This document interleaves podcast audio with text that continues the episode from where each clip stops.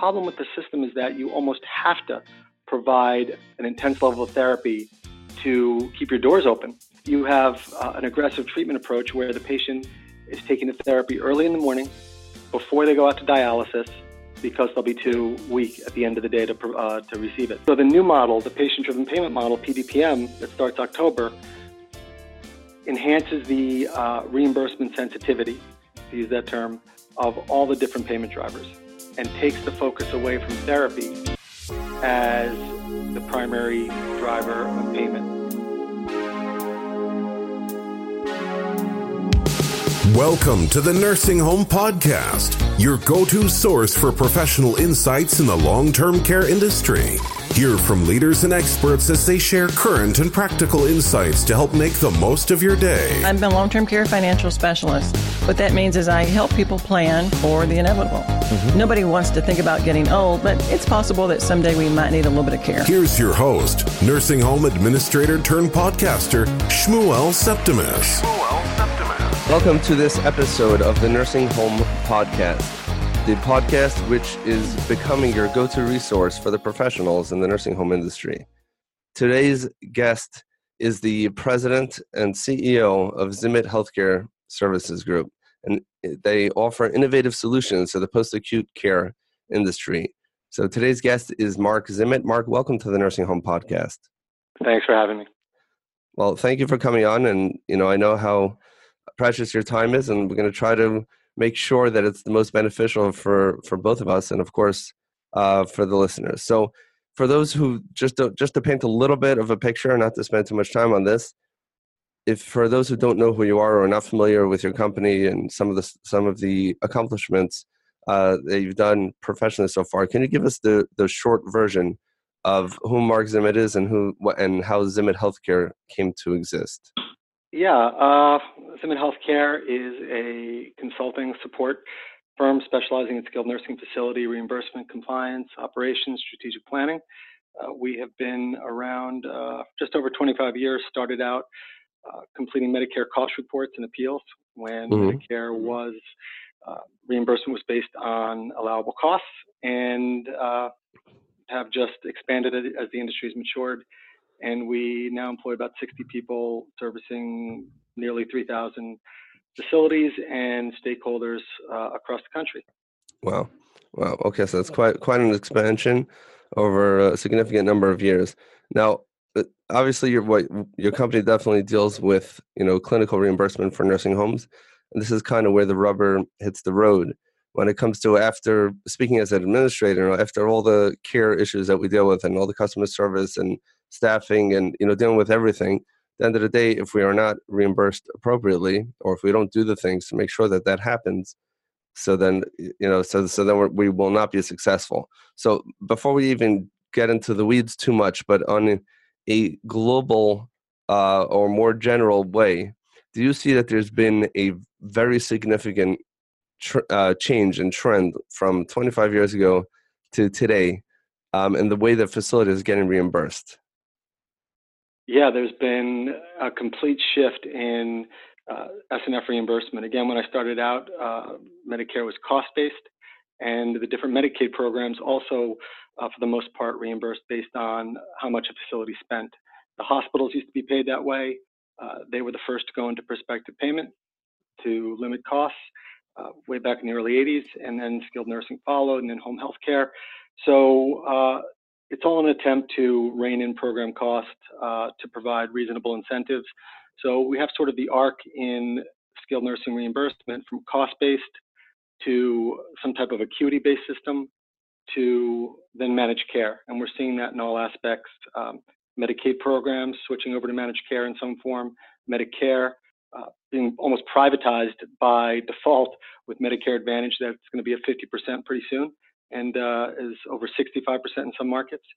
And uh, then it's, it's impacting even the, uh, the long-term care population through the uh, internet, uh, institutional special needs platform. And on top okay. of that, we've got all the pressures from uh, hospitals and health systems looking to reduce length of stay as well. Okay, so so I mean, to be perfectly frank, you know, as an administrator, this is the piece, and I'm sure I'm not alone with this Um, this is the piece where it would be, you know, I did my job and now let the clinical reimbursement specialists do their piece. This is the part which, although we're very involved in the operations part, but the reimbursement part, maybe not as much. So there was just a lot of terms in there. And I want to make sure that everyone understands uh, what you just said. So in, initially, um, you're saying that it, it was a cost based reimbursement. And I know I'm going to be general, generalizing a lot of things. but I, I just want to make sure that, you know, at least the listeners walk out of our conversation with a better big picture and the immediate changes that are coming. Um, so that means that if I spent, let's say, $1,000 caring for this patient, so my reimbursement was spend plus X. And me, correct me if I'm wrong, because these are questions. Um, yeah, spend plus X or spend minus X. So uh, we won't get too tech, uh, technical. I apologize for that. No, no, no. Let, let, us get. What do you mean spend minus X? Uh, they put caps on. Uh, again, I'll try to uh, not get too specific here, too accounting uh, jargon. So if you spent $1,000, there'd be limits because the state or the Medicare system didn't want to reward inefficiency. Got so it. a lot of different ways they do this, either cost plus or cost minus. But again, that is uh, that is old old. Okay. models. Okay, but but initially that that's where the models were. The reimbursement was directly tied to either actual or expected or reasonable spend, right? Because even what you said before, cost minus, so that's because to discourage inefficiency, meaning that you spent a thousand, but we think for this uh, for this type of cure you should have spent eight hundred, so we're going to pay you nine hundred, right? Mm, yeah. No, kind of. okay, so now close and that's been, uh, close enough. Okay, so that's been the general um, the general uh, approach to this. And now, when you're saying that it's changed already significantly in all the uh, specific applications you've already mentioned, um, that again on a general um, uh, on a general level, the 40,000 foot view is that it's changing from being based on cost to being based on what? Uh, price, I think is the best way to put it. And that's the prospective payment system. That's the RUG model. That's uh, the new PDPM model. So, and uh, that's a model many states have, have, uh, have adopted. So it has nothing to do with costs. They actually set a rate, a fixed rate that the facility has little control over uh, based on patient acuity and how we manage and capture the acuity. So okay, it's not based so, on cost, it's based on a, a fixed fee per day. And the fixed fee is based on diagnosis, condition? It's based on uh, any number of payment drivers, uh, conditions, diagnosis, services. One of the big criticisms about the current uh, PPS, the RUGS model mm-hmm. in Medicare, right. is that it's driven way too heavily by therapy the right. amount of therapy a patient receives. So you have two patients both receiving the same amount of therapy. One is non-medically complex, and one has three wounds and IV and has cognitive problems. If they both receive the same amount of therapy, you're getting the same reimbursement for both of those patients, and that's what Medicare is, is moving away from. So, from a facility standpoint, I mean, if you have two residents that come in, they both are coming after a knee replacement. They both need the same extensive therapy, but the other one has all these other um, issues going on at the same time. There's maybe advanced dementia. There might be, um, like you mentioned, the wounds and the, the other clinical piece. So the old model, they would both get the same amount, not the same, but very closely, uh, pretty much the same amount of money. But and that's not focusing. So that's in, that's I guess that's simply not fair from a nursing mm. home perspective because either the one who's who has no issues other than the therapies being overpaid, uh, or the or the other one that's more complex is being underpaid. But it's definitely not going to be uh, consistent that people that facilities providing care are getting reimbursed based on based on the care which they're providing. And again, we're not. this is not based on cost, so we're not discussing um, we're not discussing the amount of money it's going to cost for the additional staffing, equipment, time, and all that. But even from a diagnosis standpoint, and I'm processing this as we're speaking, so tell me if, if I'm getting this wrong. Um, but that that that doesn't make sense, right? Let's let's just stick to Medicare, um, you know, short-term rehab reimbursement. So has where's that up to right now? Yeah, you, you pretty much hit it uh, right on the head there. That it really wasn't fair all those other clinical services that we mentioned beyond rehab weren't reimbursement sensitive is the term we use. hmm So the most profitable patient under the RUGS model is the non-medically complex short-term rehab, the heavy Yeah. rehab. Which we can't Uh, get, and everybody fights over. Yeah, they pretty much uh, disappeared. So the new model, the patient-driven payment model, PDPM, that starts October, enhances the uh, reimbursement sensitivity, to use that term, of all the different payment drivers, and takes the focus away from therapy as the primary driver of payment. So to give you an idea how much more sensitive PDPM is hmm than the RUGS model, we're going from 66 RUGS scores, and we really only use 20 or so of them, to PDPM, which technically has almost 29,000 rate composite possibilities. Now, some of those are mutually exclusive, but figure 15 to 20,000 rate combinations will be used. And that is Wow. all based on the conditions and the services uh, and the diagnosis that a patient uh, exhibits. So, I mean, by definition, by having more words in the language, you can be more precise, and exactly. and therefore the reimbursement uh, can can be that much more precise. Now, what does this mean um, internally, operationally, um, for the nursing home? The uh, does how does this affect the MDS process? Yeah, it, it, it reworks the MDS process considerably. First of all, we don't need as many assessments. Under PPS, we need at least five over a 100 day period, hmm benefit period. Under the PDPM, we essentially only need one, and that's the initial assessment, which was called the five day. So that one assessment, that one assessment can set the rate or the base rate for the full benefit period. now, why is we that? cannot- If, we ha- if it's more complex, why do we only need one assessment? Well, the system is more complex with respect to the rate sensitivity, but the administration of the system, the rate setting process, is based on one assessment. So that limits the administrative burden. And Medicare will allow us to change the score if a patient's condition changes through something called an interim payment assessment. But the actual structure of the program is far more complex, but the administration of the program is designed to limit the administrative burden on the So- provider. Okay, so for the MDS coordinators that are listening and the nursing home administrators that are listening and they hear their MDS coordinators complaining about PDPM and what are we going to do? So basically, it is a more complex system and it, there might be a learning curve or maybe even a steep learning curve, which is why you know, we have all these training programs and the CSMIT has their own training program coming up.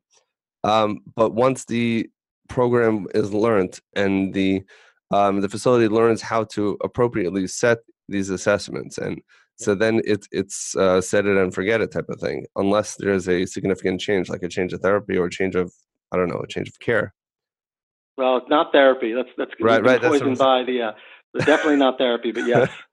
right but Exactly that right. but that's what we're used to you know we used to it's all rehab based i i guess that okay so but, but one second let's just let me just make sure that that's correct right so for the mds co- coordinators i was an active administrator until you know until a few weeks ago maybe a month and a half ago and we were working on this with the mds coordinators and getting them all ready and trained um, for pdpm and we were discussing it um, you know what what would it be so now what is it actually going to be for them this coordinator they're going to have to learn this new uh, the new system uh, but once they learn it they're going to be doing much less mds's Yeah, it, it's it's different. The job description changes, so they'll be doing fewer assessments. I don't believe that we're going to be able to uh, reduce the MDS uh, staffing.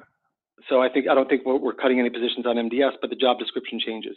Mhm. So the basic fact is that re- that therapy drives reimbursement now uh, under the RUGS model. right Under PDPM, there's a lot more moving parts. The way we explain it, uh, far more moving parts. It's not just therapy and ADLs. You've got really a broad spectrum of uh, disciplines that are now part of the reimbursement management team. So to give you an example, dietary. The right dietitian impacts reimbursement for every single patient that comes in by way of mechanically altered diet. If the resident needs a mechanically altered diet, there's additional dollars. We have uh, psychologists involved uh, with respect to signs of depression and cognition being reimbursement drivers. We have, um, hmm, it goes on and on, respiratory therapy, which many facilities provide, right nebulizer treatments, right but they're not reimbursement sensitive. Now we have the incentive to formalize the respiratory therapy program. Not more work. It's not a care issue. It's a capture issue. And Uh-huh. respiratory therapy becomes a big reimbursement driver. So, it's, it's the different disciplines. I'm, I'm sorry, and the everything from admissions, when the patient comes in, becomes critical to capture and take credit for. got it. So the MDS coordinator is not making as many assessments, and you know, as they are now, they could barely catch their breath, and they're just you know churning out those MDSs. So now it's might not be that, but at the same time, it's going to be more involved uh, with the other disciplines. Whereas whereas uh, the current model, you know, the MDS coordinator is doing you know most of it and getting their bits and pieces from the the other disciplines. But now it's going to be, it won't just be an MDS and rehab coordinator. Um, you know, running most of the show as far as you know the reimbursement uh, process is concerned. It's ta- taking everything else into consideration. Now, I'm just trying to think of this a little bit uh, fr- from the bigger picture. The drive to change this. I know we mentioned earlier that it was it, it's wrong to you know to have two patients who are receiving the same le- level of therapy, but one of them is very clinically complex and the other one is not. But is this the push for this is coming from where? Is it coming from the facilities? Is it financial? Is it clinical? It's coming from uh, the federal government. Uh, MedPAC, the Medicare Payment Advisory Commission, has been uh, really almost begging Congress and, and uh, CMS to implement a more specific, patient specific payment model that does not uh, recognize the frequency and duration of skilled therapy as the payment driver because it provides an incentive to overtreat. And that's what Medicare wants to get away from. Okay, so it's coming from like prob- to be frank, it's a co- the government thinks it's going to be cost savings. It's true, it might Well- be more. No.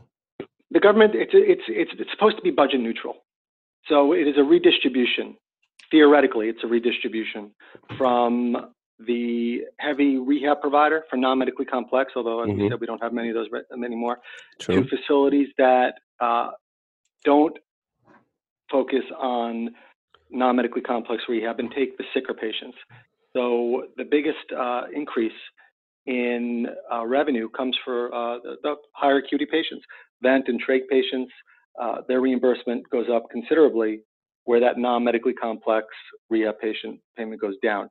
So theoretically, it's supposed to be budget neutral. We expect, based on history, with changes in provider behavior, that facilities are going to get better at documenting, capturing, formalizing programs that drive payment, taking credit for the care they provide. So we expect the first year Medicare to spend more than they budgeted. It won't be budget neutral. It'll cost the feds more money, in our opinion, for facilities that understand how to manage the system. And Okay. then the next year, very, very soon after, we will have a repeat of 2012 where Medicare changed and overspent and they recalibrated or basically implemented a rate reduction to compensate for the case mix creep, the changes in provider behavior, the fact that facilities got better at capturing the care. So long run, it should be budget neutral. Wow. Wow. So that's in other words, wow. So I'm I am thinking about this from if year one. First of all, thank you. That that was very very clear, and you know if it was clear for me, I'm sure it was clear for others as well. But um, if year one, which makes a lot of sense, you know, as a nursing home administrator, we get all these uh, referrals, and a lot of them are very clinically complex, and you have a choice to pick of you know someone who's uh, pretty much you know alert oriented independent going back to the community support a family therefore a physical therapy issue versus someone else who's you know morbid obese and uh, you know has no social uh, support has a whole slew of you know, psychological um, and psych- maybe even psychiatric issues and it, it's very difficult to care for such a for such a resident but knowing that basically it's almost if it works um, in practice as it sounds in theory, it should even out that facilities should be getting reimbursed closer to the the level of difficulty it is to manage the resident. So, it, I, I mean, in a way, that could be amazing. And you're right that there are going to be some facilities that are not going to manage this properly in the first year, and as a result, they might still be therapy intense. I'm sure a lot will still be focused too much on therapy and they're going to lose out in the other areas. And there'll be facilities that are, you know, going to all these conferences and they're learning and they're going to, as soon as it hits, they're going to be doing it right and they're going to have, uh, they're going to be doing it correctly.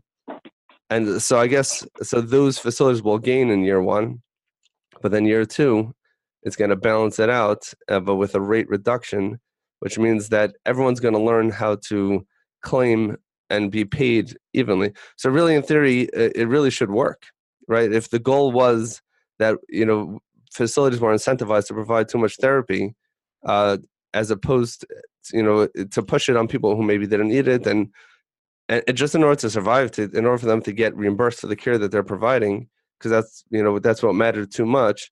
So it sounds like realistically, this could actually work um, for facilities to actually be able to provide the care the resident needs and, and still get reimbursed appropriately. Yeah, I, I think it's better for the resident. So I, I use the example of uh, a dialysis patient. Okay. Goes out three times a week. Uh, facilities, and, and, the, and the problem with the system is that you almost have to provide an intense level of therapy to keep your doors open right. under the current system. So there is that incentive to provide that ultra high level of care. Mm-hmm. So you take a dialysis patient. A dialysis patient without therapy today is a money loser it's difficult to, it, the rates are inadequate. Mm-hmm. So we have facilities, uh, well, theoretically, you have uh, an aggressive treatment approach where the patient is taking the therapy early in the morning before mm-hmm. they go out to dialysis. Yes. Because they'll be too weak at the end of the day to, uh, to receive it. So that is probably not in the best interest of certain residents to have that approach. Now, we don't have to uh, we're not incentivized to provide that level of therapy, and we get a reasonable rate for that dialysis patient without having to stray from a. Uh, You're being very politically correct, but I understand exactly. Well, you have to. Yeah. I, I've had family members complain to me about you know dialysis patients specifically. Is you know, mom is so weak and dad is so weak. Why are we so busy focused on the knee? We don't even care about the knee right now.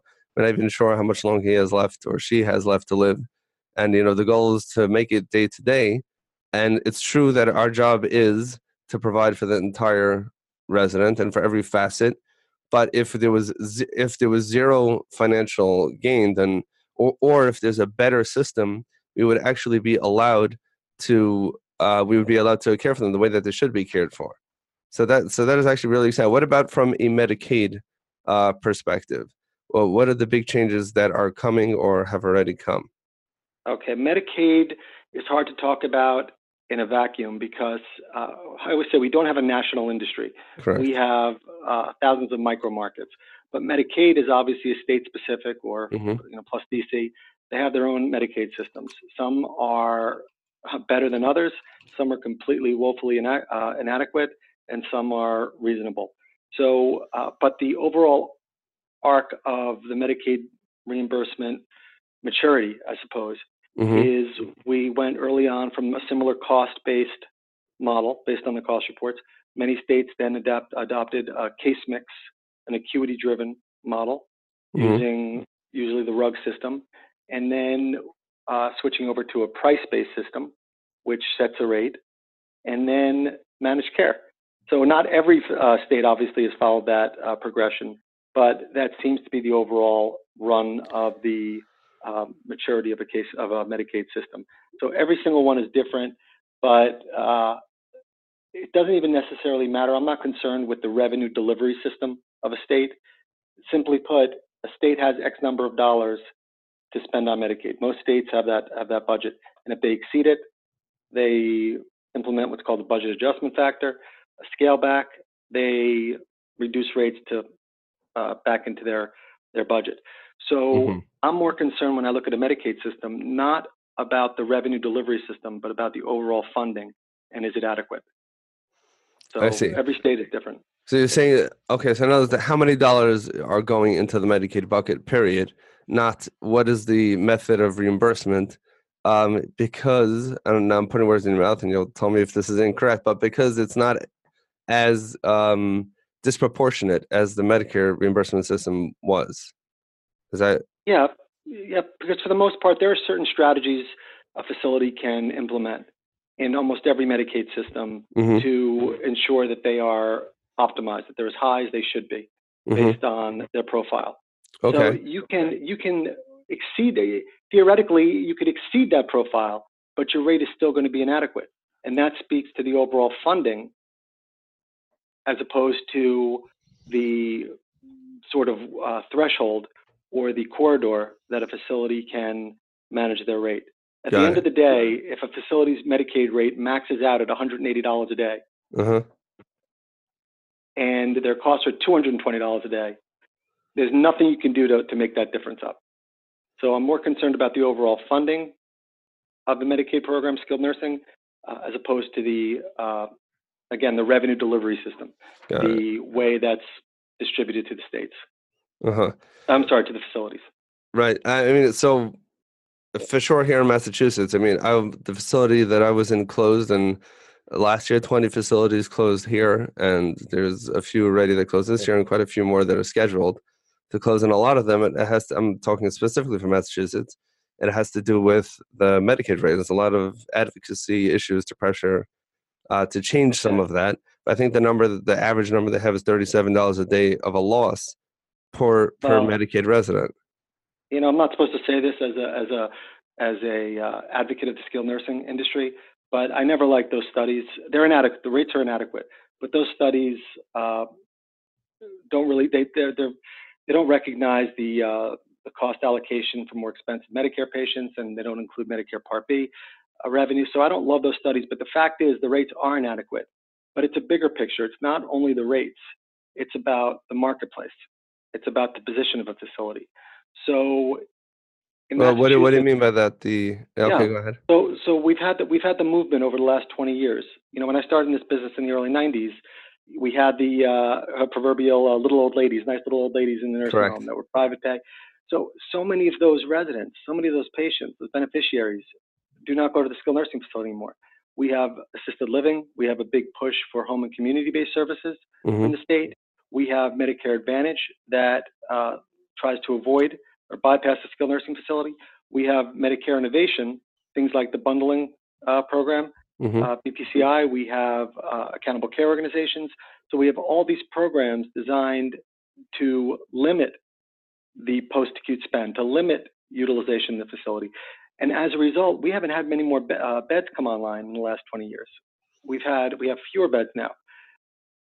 We have lower census, and uh, the Medicaid rate is only part of it because your typical facility, with even in, in a state that is not known for a reasonable Medicaid rate, if we're operating at a high census, 95% census for argument's Mhm. sake, um, and we have a nice, a decent uh, mix of patients with Mhm. Medicare and even Medicare Advantage, the Medicaid rate is inadequate, but we can survive. Facilities get into trouble where they lose the short-term care residents based on uh, they go other places. The uh, spa-like facilities that open up disrupt the market, and if we're at 70% occupied, then no, we're not going to be able to cover our rate, so or cover our expenses. So it's more than just the rate. It is about the uh, again the overall census is a big piece of it, and then quality and everything else that, that goes into today's uh, environment. Years ago, thir- 20 years ago when I started, we had three rates: Medicare, Medicaid, and private, and facilities were 90 plus percent occupied, and they were making money. So you've Mhm. got almost a perfect storm of the of the downward pressure on utilization and admissions and episodic costs, use that term, and uh, overall census and the different rate pressures, losing Medicare to Medicare Advantage and Medicaid shortfalls. That if you miss out on all of those, if you if you check every box for those negative indicators, it's going to Mhm. be very difficult for a skilled nursing facility to survive. Okay. Wow, that was very very complete um, answer. Let me make sure j- just that I understand this. That I, the articles that I was quoting, um, and you know, a lot of the advocacy groups, and they're talking to the general uh, population, and they're saying they're lo- losing X number of dollars a day. That is like almost with the assumption that if you could run a nursing home just with Medicaid patients and be reimbursed appropriately, that that could work. And now that you know the rates are off, so now it's not working. But really, in order to be uh, eh, viable as a as a and profitable as a skilled nursing facility, it's expected that you need to have a healthy short-term short-term rehab churn and you know have those Medicare patients and Medicare Advantage insurance patients um, and private pay if you can get any of those. And if you have that and you're maximizing your your Medicaid reimbursement even as is, then not only could it be survivable, it could be you could really thrive. Yeah, uh, really thrive. Yes, you you can. not so sure. be able to do well. Well, So- but there's there's so much that goes into the equation that is that is lost. It doesn't matter what the Medicaid rates are. If a Mhm. facility is 50% occupied, you're going to have a very hard time uh, covering your costs. Right. So if a facility was 100% occupied with Medicaid and everybody had Medicare Part B and you had the right patient mix, acuity mix, it wouldn't be you wouldn't be losing $37 a day. Um, but it's a lot of variables go into that equation. It's uh, it's just not that simple. Right. So uh, a lot of dynamics that that uh, that have to be considered, and also you have the difference between operating costs and uh, debt service. So what I mean by that is is if a facility is sold, somebody comes in and buys the facility hmm for an overstated price, and they've got a mortgage on that facility. You Mhm. might take a look at the operating piece, how much it costs you to care for that patient, uh, and still have a margin. The revenue covers the operating costs. But then, because debt service is so high, because the facilities were so expensive, and uh, we can't make our our debt payments, and that's where facilities have gotten into trouble, or operators have gotten into trouble.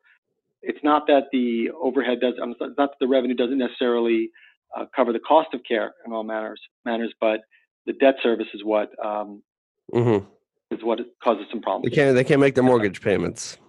That's pretty much it. Right. So, so uh, again, that's certainly not universal, but that unfortunately has gotten all the attention. Uh, all the quality facilities that are doing well and serving the community and doing excellent, providing excellent patient care, the 90% of those facilities are not getting all the attention that the the, the few uh, problem facilities are getting, and that makes a very good soundbite to say the Medicaid rates are inadequate, inadequate, which they are, but that is only part of the story. Wow. Wow. So the general um, notion that the guy in the street thinks that 20, 25 years ago, um, you know, owning and operating nursing homes was a very profitable, profitable business. And now, you know, the media is doing a good job about showing everybody how nursing homes are closing. And like we just discussed, you know, blaming it on the Medicaid rate. And, you know, as you pointed out, that's, that's only a piece of, of the pie.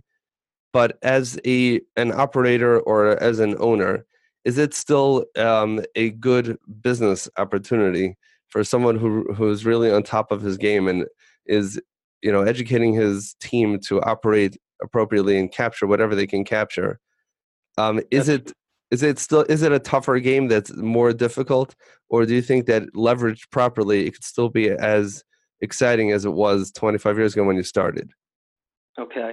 What I'll say is that looking looking back 25 years, I can honestly say that, and that's not because I'm getting old here, but I can honestly say that in the early 90s, it seemed to be a very easy, straightforward business.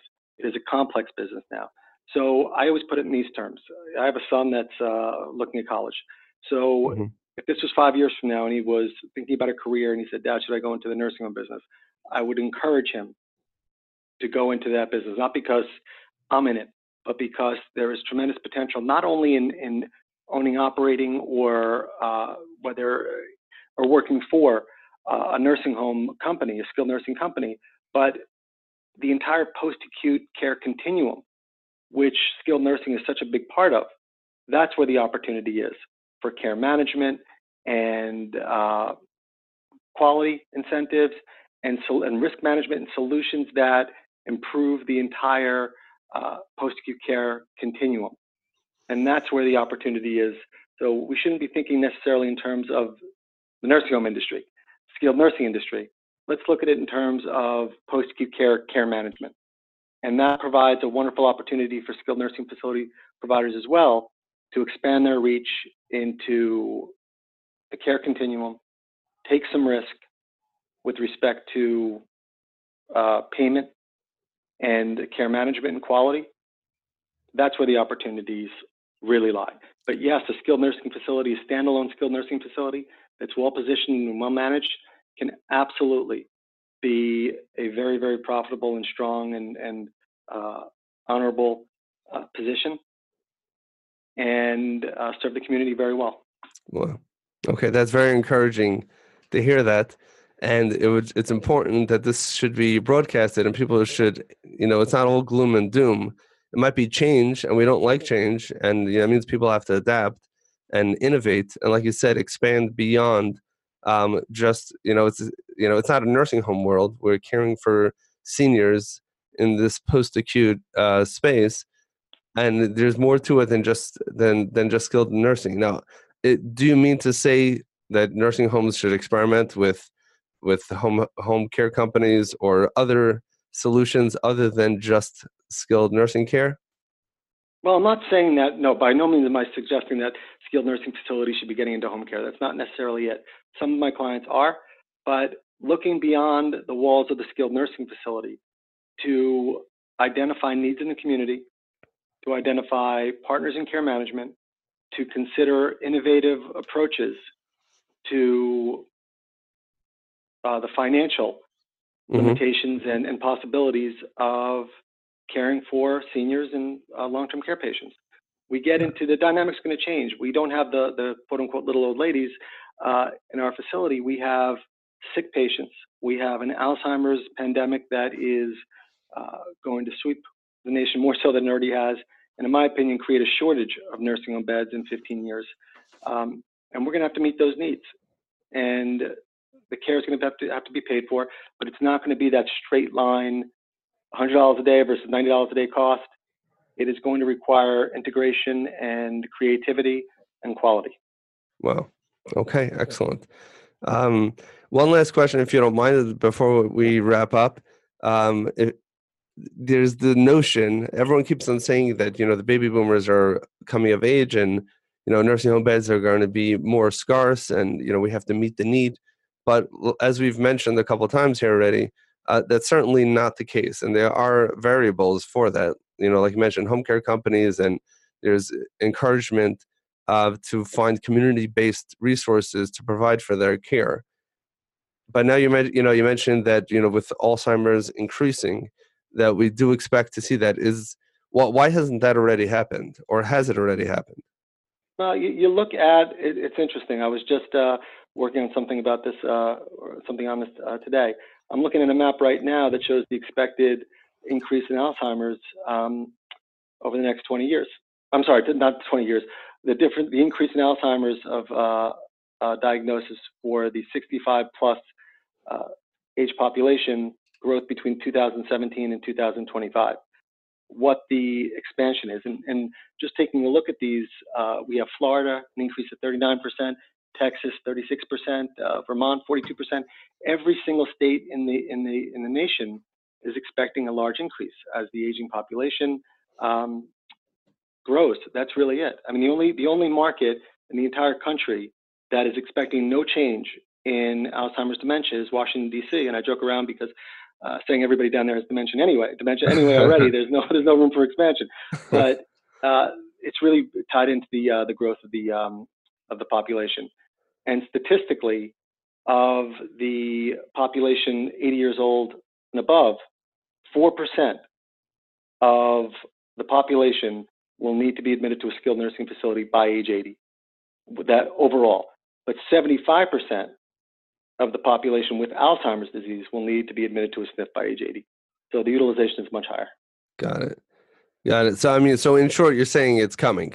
It hasn't come yet, uh, but in the in the very near future, it is coming. Where these uh, where the residents won't be able to be cared for in the community with any of the resources that are available, and they're going to need to be a skilled nursing facility. Which, well, one final point is that we know that you know nursing homes care for many people that don't belong in nursing homes and hopefully some of these you know reimbursement changes you know can help take credit for what we're doing for them and at the same time you know keep, keep the seniors that belong in the nursing home should be in the nursing home those who can uh, really receive adequate and sufficient care in the community receive it there as well um, Marc it's been a pleasure having you on the show i know your busy schedule and i really am very grateful for you making some time uh, for us today. If our listeners want to learn more about some of the innovative solutions that your company is offering and to know some of upcoming events, where's the best place for us to send them?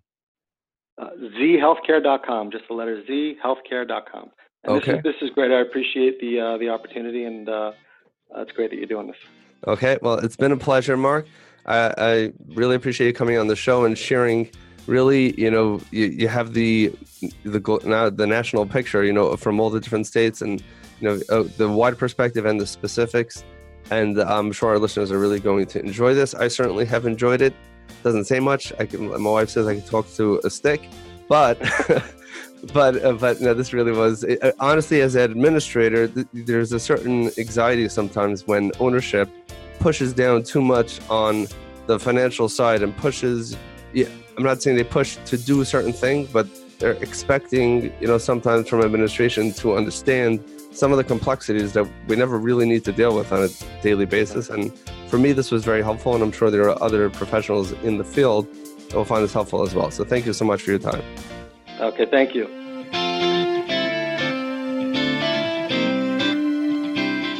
I hope you've enjoyed this episode of the Nursing Home Podcast.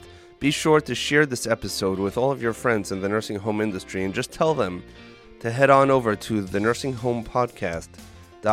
In the meantime, head on over to iTunes, leave me an honest, wonderful review, take a screenshot of it, and I will send you a gift straight and special for you. Again, head on over to iTunes, leave me an honest review take a screenshot of it and send it on over to me on LinkedIn, and I will be sure that we send something out special just for you.